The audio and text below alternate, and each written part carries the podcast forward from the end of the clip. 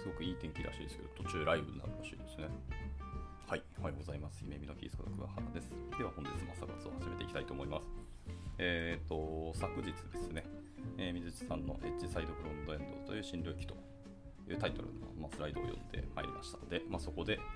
えー、がっつりと僕も、えっとあのクラウドフレアワーカーズという技術ツールに、あのどっぷりと魅了されてしまいましてですね、えー、ちょっと今日はその辺を追っていきたいというところで、えー、まあ、そもそもスライド出てきた WinterCG っていう、まあ、グループがあって、そこのサイトがあるんですけど、intercg.org っていうサイトがあって、まあ、そこのサイトを、まあ、まずワークスとか FAQ とあるので、その辺ガッと、えー、どんな感じなのかっていう概要だけ掴んで、えー、いきたいかなと思いました。で、続いて、えー、もう一個ですね、えー、How Workers Works っていう記事があります。これはあのクラウドフレア、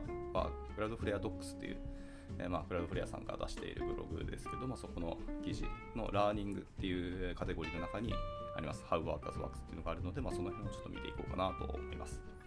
はいまあ、あと時間もあれば、えーと、他何か読みたいんですけど、えー、まあ、How the Cash Works をついでに読もうかなと思ってます。はいまあ、そんな感じで今日ものんびりいきたいと思います。ではまず、えー、WinterCG ですね。WinterCG っていうところです。えー、っと、またいつも通り翻訳をしていくんで少々お待ちください。はい、行きましょう。えー、っと、あ、そうか、すみません。えっとですね、ピンマイクを付け忘れたんですが、ちょっと今一瞬ガサッと落とせるかもしれないです。よいしょ。OK。じゃあピンマイクつけたんで、今、えー、音声変わったのかどうですかちょっと比較しないですけど、これで多分音声も改善したと勝手に思ってます。はい。じゃあ行きましょう。WinterCG っていうグループですね。えー、ウェブ、インテロ、イントロ、ピタピラブル、えー、ランタイムスコミュニティグループというふうに言ってますね。はい。このコミュニティっていうのは、えー、JavaScript ランタイムのために API の、えー、相互運用性について協力し合う場を提供することを目的としています。私たちは、ランタイム、特に非ブラウザ間の、えウェブプラットフォーム API の相互運用性を文書化し、改善することに重点を置いています。これはランタイム間の議論、また新しい Web API や現在の Web API の変更に関する使用の場、まあ、WAT は、えー、WARG と、W3C ですね、での、提案とか、まあ、既存のランタイムの動作の文書化などを通じて行われますというふうに言っています。はい。一応そうですね、えー、昨日の読んでいた、えー、水地さんの、えー、記事内にも書かれていますけども、はい。まあ、なんかそうですね、ブラウザ外の JavaScript の総合運用性について詩を策定しているようなものというところで、はい。えー、今回、ここに関わっている団体が結構すごくてですね、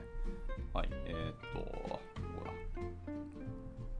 そうですね、えーとまあ、 Cloudflare ワーもそうですし、えーと、 Deno ですね、あと、えー、 Vercel も関わってますし、 Shopify も関わってますし、えーと、 Igalia っていうところも関わってますし、あと ByteDance ですねっていうところで、まあ、いろんな、えー、名だたる企業さんが関わっている、えー、ウィンター CG っていうグループですね。まあ、ここをちょっと、まあ、どんな感じなのかってちょっと見ていきたいなと思っていました。はい。カイさんですね、おはようございます。えー、タイトルある記事をダラダラと、えー、読んでいる感じです。で、えー、まず最初、WinterCG の、えーと、ワークっていうところですね。ワークのところはでもページ開きたんですけど、まあ、大体なんかリポジトリへのリンクぐらいですかね。えー、コモンミニマム API と、えー、Web クリプトストリームズと、あとパフォーマンスです。の3つについて、えー、それぞれのリポジトリの、まあ、リンクが貼られているぐらいなんで、このページはそんな読まなくても、てか読むところがほぼないって感じですかね。はい。一応なんかスペシフィケーションで、えっ、ー、と、それぞれ記事もなくはないですけど、まあ、これもちょっと、えー、膨大なのと、あまり読ませる系の記事ではなくて、あくまでその仕様策定したと決め事のあの羅列だったりするので、これはちょっと僕が今回読む対象じゃない方がいいかなと思いました。では続いて、えっ、ー、と FAQ ですね。ウィンター CG に対する FAQ というところを読んでいこうかなと思います？はい。えー、まず最初、What is the Winter CG というところですね。えー、Web インテレピルラブル、ランタイムスコミュニティグループ、まあ、Winter CG ですね、略して。っていうのは、えー、ウェブプラットフォーム API をブラウザ以外で使用すること、すなわちサーバー上、まあ、例えば Dino とか Node.js ですね。とかで、えー、で、えー、エッジランタイムですね、えー、クラウドフレアワーカーズや Dino に興味を持つ人たちのコミュニティですと。WinterCG は W3C コミュニティグループとして組織されています。これにより、同グループは W3C の膨大なインフラと IPR ポリシーの作業にアクセスすることができます。でこれは、えー WICC が作、えー、組織されているコミュニティと同じタイプですよと言ってます。はいはいはい。まあ、まずはがっ、えー、ざっくりと,、えーと、概要のところでしたね。はい。まあ、いろんな、えー、団体を集めて、えー、とにかくサーバー上で動くランタイムに興味を持つ人たちのコミュニティですね。というころでした。まあ、やっぱ Web を離れて JavaScript をどうやって動かすかというところの議論は、やっぱりもうちょっと注目はやっぱありましたよ。私も一応、あの Node.js で一応お仕事をしてたことは過去にありますので、まあ、その辺やっぱ関わった身としては興味が出てきましたね。はい、では続いて、What are we trying to do ですね。我々は何をしようとしているのかというところです。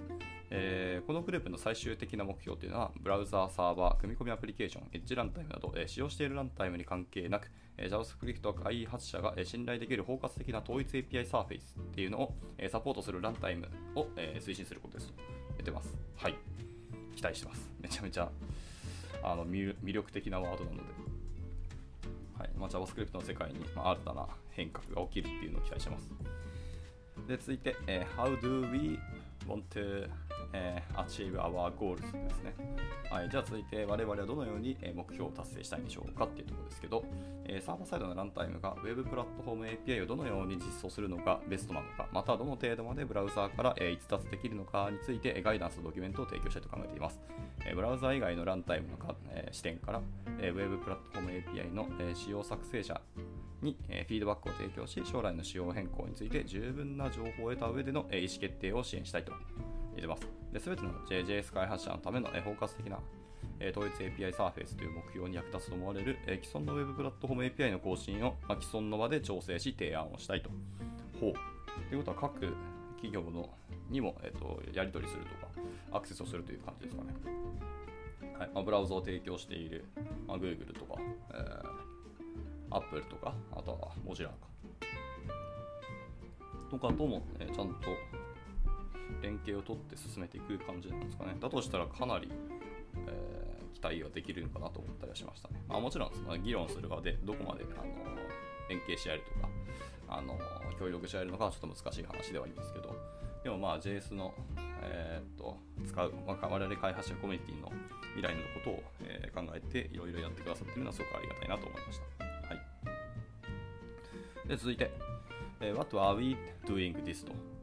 あ、じゃあ、what ですね。why ですね。why are we doing this? はい。なぜこのようなことをするんでしょうか？と。えー、このグループのメンバーというのは JS ランタイムのための包括的な統一 API サーフェイスっていうのが、えー、JS コミュニティ全体に利益をもたらすものであるという信念をまず共有しています。で過去にはメンバーは個々にこれを実現するために活動していたっていうところもあり、一応背景にありますと。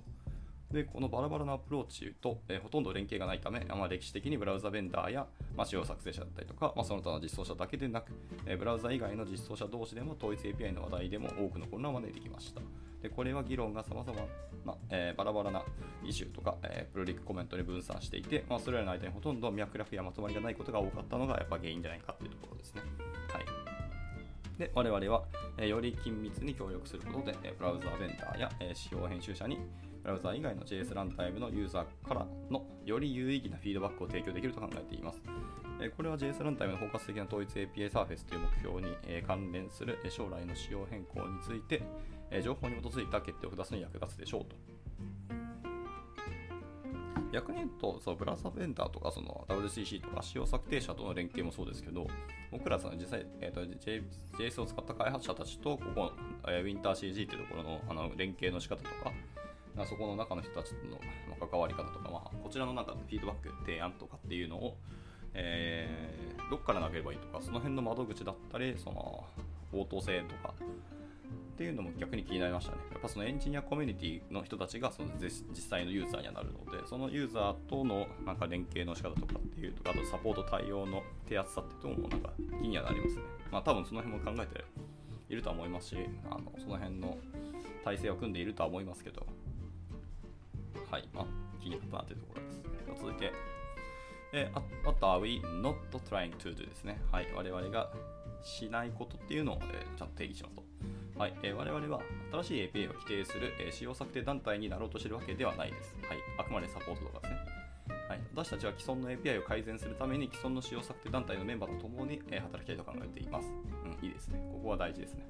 で我々は既存の仕様をフォークしたり新しいバージョンを作ったりすることもありません。我々が提案する変更については常に既存の場ですね、WATWAG や W3C などの上流の仕様に組み込まれることを目標としています。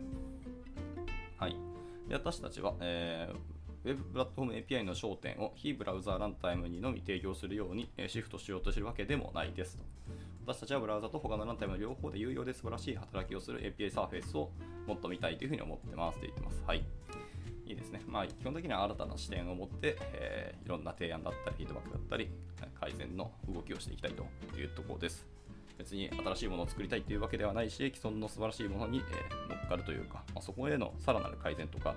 今まで、え弱かったところの、えーと、補填をするとか、まあ、そんなような感じですかね。はい。もちろんその、ね、自分たちの提案から新しい仕様だったり機能が加わるんだったらそれはそれでいいことだと思いますけど、えーと、いわゆる乗っ取るっていう意味ではないしあの一緒にあと歩んでいきたいっていうところがあ一つですねっていうところでした。はい、じゃあ続いて、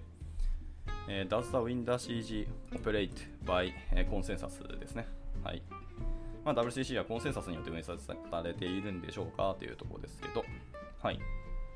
え当グループっていうのは成果物の変更について、えコントリビューターの間で大まかなコンセンサスを得るように努めています。え正式なコンセンサスではなくてある、ある成果物のエディターが、ま、その変更を取り入れる準備ができているかとか、えグループから十分なサポートを得られるかどうかっていうのを判断します。でグループ自体には、え検証に、え記載された、え厳格なコンセンサスポリシーがあり、ま、グループ議長がそれを監督していますよと言ってます。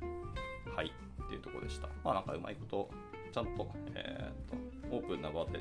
議論できるというか、でもそれでいての意思決定の方法とかフローとかっていうところですかね、もうあの準備できてるし、ある程度の基準であったりとか、えー、と物差しっていうのも一応規定はしてるよってことですね。はい。まあ、そもそもやっぱり海外のというか大団体団体なので、まあ、国が違ったり、文化も違ったり、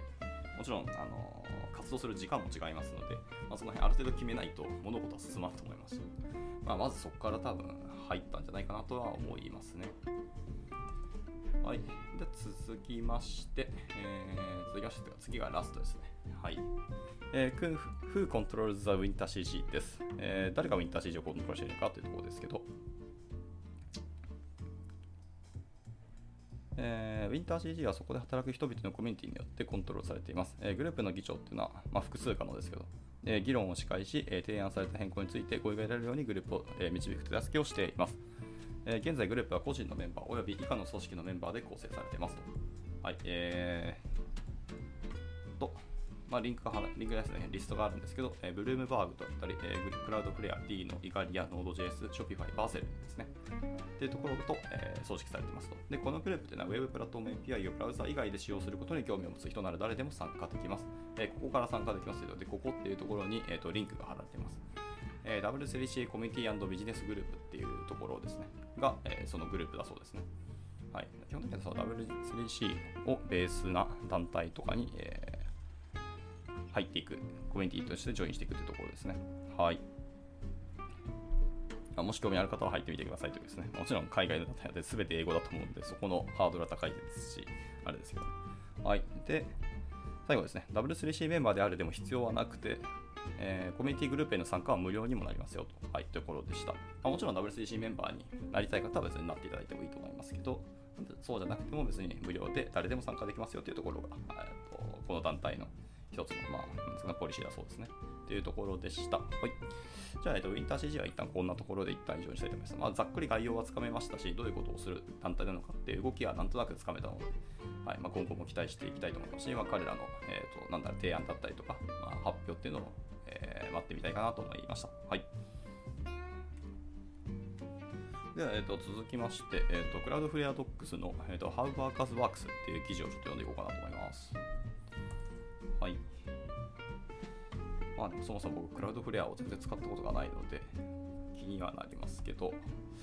では行きましょう、えー、クラウドフレアワーカーズの How Workers Works っていうところですね。はい、どのようにワーカーズが、えー、動いているのかっていうところ、仕組みのお話をしていこうと思います。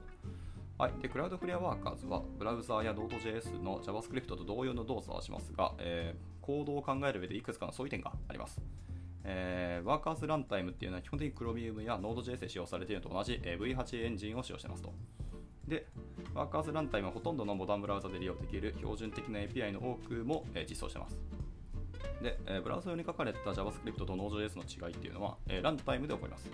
Workers の機能っていうのは個人のマシン、まあ、例えばブラウザーとかアプリケーションとか集中型サーバーではなくて、えー Cloudflare のエッジワークエッジネットワークですね。何百ものえ場所に分散した、え何千ものマシンからなる、えー今成長中のグローバルネットワーク上で実行されますよというふうに言ってます。はいはいはいはい。で一応その Cloudflare エッジネットワークっていう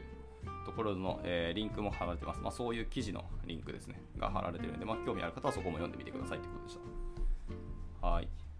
まあ、ざっくり言うと、はい、クラウドフレアグローバルネットワークって言って、まあ、マシンの数とか、えー、とパフォーマンスですね、どれぐらいのスピードで物事を返してくれるのとか、はい、どれぐらいの、えー、とデータ量を持ってますかとか、えーまあ、その辺のところがざっくり、えー、とデータとして載ってますし、まあ、あと各リージョンですね、リージョンごとの、えーとか、ケーションごとのなんかデータとかも、えー載ってますと。一応我々のところでいくと、えーまあ、エイジアのところですね。エイジアを見ると、えー日本は大阪になるらしいですね。大阪の東京ではなくて大阪にあるらしいですね。はい。っていうところでした。で、えーまあ、続きまして、失礼。えーこれらのマシンっていうのはそれぞれワーカーズのランタイムの、えーインスタンスをホストしており、まあ、それらのランタイムはそれぞれ何千ものユーザー定義アプリケーションを実行することができます。この回答ではそれらの違いのいくつかを一応確認していきましょうと。で最も大きな違いは3つほどありますと。え1つは分離、で2つ目にリクエストごとの計算、そして分散実行です。でこの3つが、えー、と大きな違いだそうですね。はい。えー、と分離っていうけど、アイソレッツですね。ワード的には。はい。ではまあそれぞれ1個ずつ、えーさらに見ていきましょうと。はい。じゃあ最初、アイソレート、分離ですね。はいえー V8 っていうのはアイソレートを管理するものでありますと。で、これはあなたのコードがアクセスできる変数と、その中で実行される安全な環境を提供する軽量のコンテキストになります。で、アイソレートっていうのはあなたの関数が実行される、まあ、サンドボックスを考えることもできますと。ほう、サンドボックスを考えることもできます。うん。まあ、ちょっとね、ごしょう。えー、と1つのランタイムで数百もしくは数千のアイソレートを実行でき、えシームレスに切り替えることができます。えそれぞれのアイソレートのメモリーは完全に分離されてますので、えーそれぞれのコード編の、まあ、かけらですね、コード編っていうのは、えーランタイム上の他の信頼されてないコードとか、まあ、ユーザーが書いたコードから保護されてますと。はいはい。これは昨日読んだところですね。しっかり実行中の、えーっとメモリーっていうのが分離されてますと。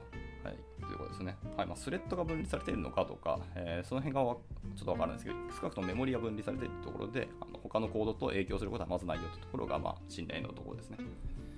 で、また、えっと、アイソレートってのは非常に高速に起動するようにも設計されてますと。えー機能ごとに仮想マシンを作成するんではなくて、はいえー既存の環境の中にアイソレートをどんどん作っていくと。で、このモデルにより仮想マシンモデルの、えーコールドスタートっていうのが、えっと解消されますと言ってますね。はい。まあ、いわゆるなんかコンテナをどんどんどんどん乱立させるわけではなくて、一つドーンとでっかいところに、えー、とアイソレートって分離したまあのメモリー領域とかを作っておいて、まあ、そこで、えーマシンあのコードを走らせるような風になっているそうですね。はい。なるほど。で、これを V8 エンジンを使えば、それが、えーと実行できるというところですね。でそれと多分、中ではプロセスごとに分けてんじゃないかなと思ったりしました。はい。ところです。よっしゃ、じゃあ続いて読んでいきましょう。一応なんか、あのーこの記事の中には図も載ってるので、まあ、もし興味ある方はその図を見てみてくださいと。あのいわゆる、えー、とユーザーコードとプロセスオーバーヘッドっていうか、あ、プロセスでやっぱ合ってましたね。っていうところを分けてて、そこに、えー書いてますけど、まあ、いわゆるトラディショナルアーキテクチャっていう、いわゆるコンテナをどんどんどんどん乱立させるような方だと、まあ、あの一個一個がちゃんと分離してるのは、それは一目瞭然なんですけど、ユーザーコードに対してプロセスのオーバーヘッドが結構大きくなって、それが固まっていくと結局無駄だねっていう話になってくるんで、でそれを同じような、え領域内でやったとしても、やっぱり V8 のアイソレートを使えば、えーユーザーコードを走らせて、えプロセスのオーバーヘッドは一つに集約できてますし、そのオーバーヘッドも、えー、と小さくすることが可能だよっていうふうに言ってますね。はいまあ、具体的に中身のソースコードは見てないから、どれだけできているかとか、実際の数字も取ってないかわからないですけど、一応 V8 アイソレートを使えばそれができているってことでした。はい、じゃ続いて、えー各言語ランタイムの、えーインスタンスを実行するコンテナ化されたプロセスを使用する他のサーバーレスプロバイダーとは異なり、えーちょっと待ってよ、えー主語が長くてちょっと理解します、えー各言語ランタイムのインスタンスを実行するコンテナ化されたプロセスを使用する他のサーバーレス、あ、はい、なるほど。要は他のサーサーバーレスプロバイダーとは異なっているということですね。えー Workers っていうのは、えー JavaScript ランタイムのオーバーヘッドをエッジコンテナの開始に一度だけ支払うと。はあ、なるほどね。あさっきの図の通りですね。オーバーヘッド1回だけ支払ってしまうと。で、 Workers プロセスっていうのは、えー、 Workers 関数を呼び出した、えー、呼び出しごとにですね、 isolate を作成することで、ほとんど個別のオーバーヘッドなしに本質的に無限のスクリプトを実行することができます。まあ、無限といっても、そのサーバーの、あのコストの限界点までってところですね。そこまでだったら無限にスクリプトを実行できますよということですね。はい、で任意の isolate っていうのは、えー、コンテナや仮想マシン上のノードプロセスよりも100倍ほど早く起動することができます。ほんまかよ。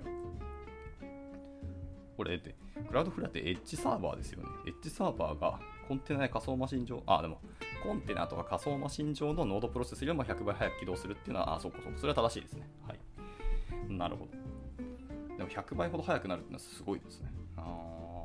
これはみんなちょっと注目するし魅力あるわ。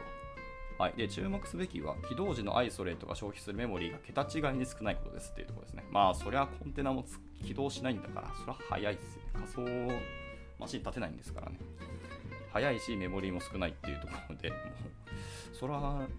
なんか使わない手はないっていう感じがしましたね。はい。で、続いて。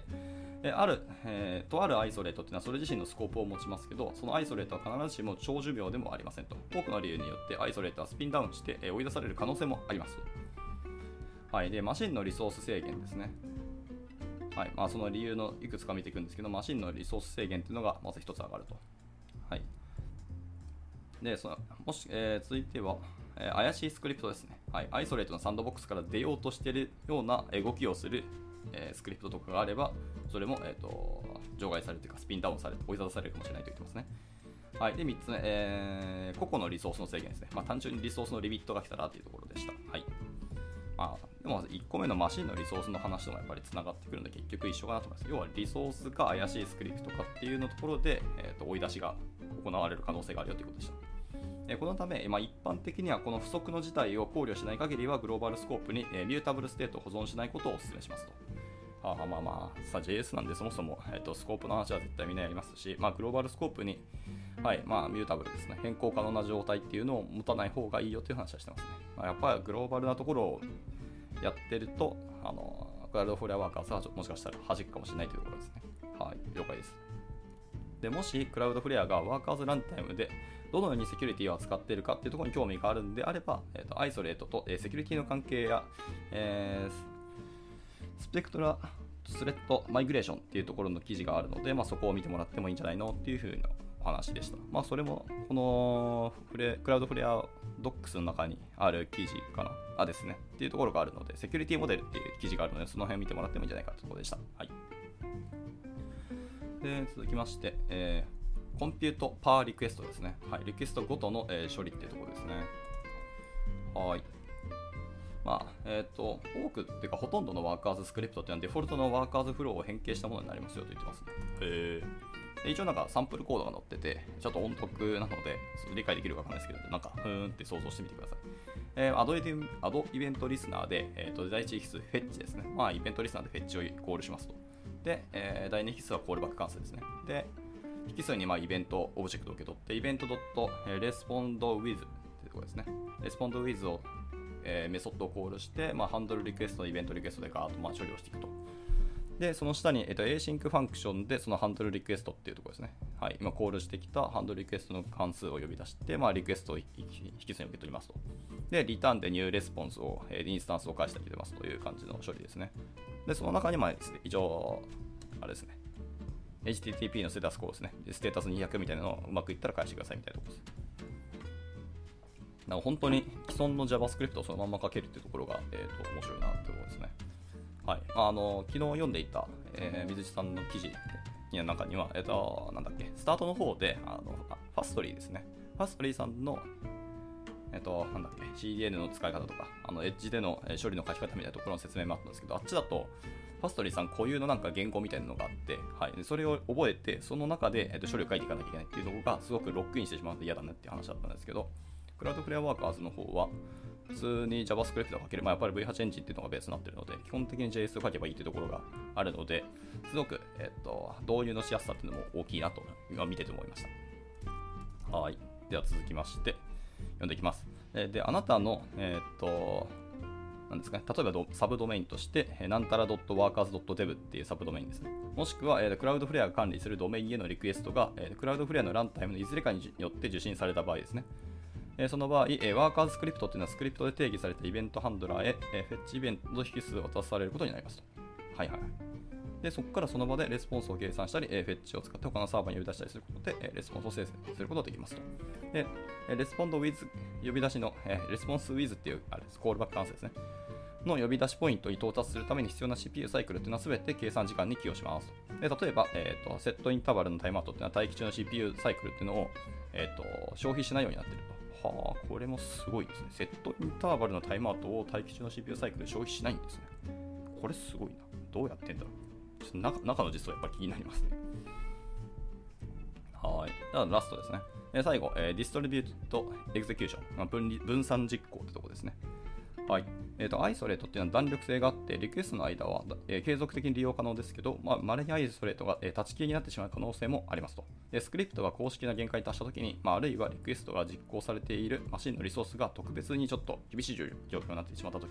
ですね。えー、ランタイムっていうのはそのイベントが適切に解決された後、えー、選択的にアイソレートを立ち退かせるでしょうと。ほうほうほう。選択的なんですね。ってことはいきなりもうカット決められたルールとかで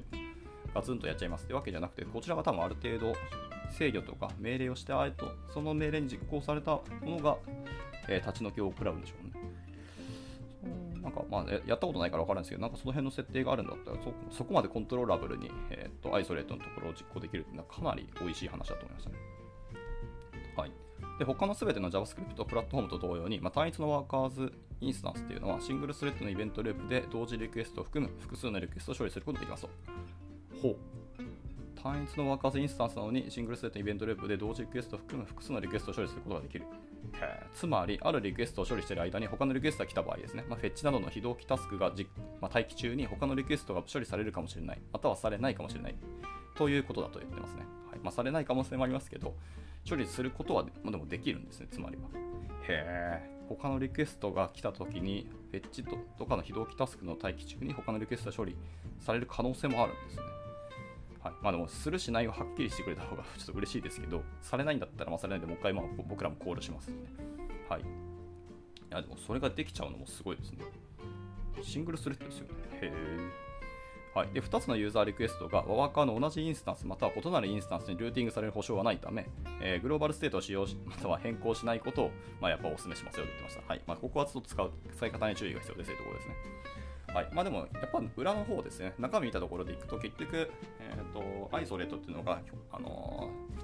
ー、あれですね、メモリー領域っていうのははっきり分断してるっていうところがやっぱり大きなポイントで、まあ、これがあるから、もしかして複数のリクエストが来てもなんとか処理できる可能性があるっていうところなんじゃないかなって今見てて思いました。ただでもリクエストごとに普通に考えたらスレッドが立ち上がると思うんで、スレッドが、シングルスレッドの中で、複数処理同時に走らせることではできるのかな。まあ、基本的にでも、あの、ノード JS が動くということは、いわゆる非同期処理だと思うので、まあ、要はメインスレッドの中で、あのどんどん走らせるっていう、あのいつも JavaScript の処理っていうんだったら、まあ、できると思いますけど。うん、まあ、それが、エッジサーバーの中でも同じようなことができる。まあ、つまり、エッジサーバーは本当に Node.js としてアプリケーションが動く可能性が大いにあるというか、動かすことができるんでしょうね。っていうのがやっぱり背景としてあって、それが大きいんだろうなというふうには感じましたね。はい、というところで、えー、ざっくりですけど、今ので、えーと、How Workers Works のところですね、記事の、えー、中身は今ので一緒になります。一応、Related Resources のところで、フェッチイベントとかリクエストコンテキスト、あとランタイムリミテーションズっていうあの別の記事のリンクがあるので、まあ、そこも関連しているので、興味あったら見てみてくださいっていうところでした。はいえー、この記事、えー、実に4時間前に更新されてますので、しっかりメンテナンスもしてますし、クラウドフレアも常にやっぱ機能改善とか、あのどんどんどんどんあの発展とかを進めているっていうところがあり、ま、あるそうですね。なんとなくそういうのが見受けられましたので、はい、ちょっとこのまま、えー、っとクラウド F レア、ちょっと僕は追随していこうかなと思います。というところで、一旦今日の朝活は、まあ、30分過ぎましたので、以上にしたいなと思います。はい。で明日もですね、えー、と引き続きクラウドフレアの記事を読んでいきたいんですけど、そればっかり読んでいくと、あの皆さんの学びにもならないので、またいつも通りですね、あのウィークリーフロントエンドのか、もしくは JSON インフォの記事で、一回とりあえずフロントエンド周りのニュースをざーっと眺めて、そこから余った時間でまたクラウドフレアの、えーと、記事を読んでいこうかなと思ってますので、また明日もゆるりと参加いただければなと思います。では、えっ、ー、と、1週間中身水曜日ですね。はい、今日もまた一日頑張って折り返してるんですけど、行きましょうというところでお疲れ様でした。ではでは。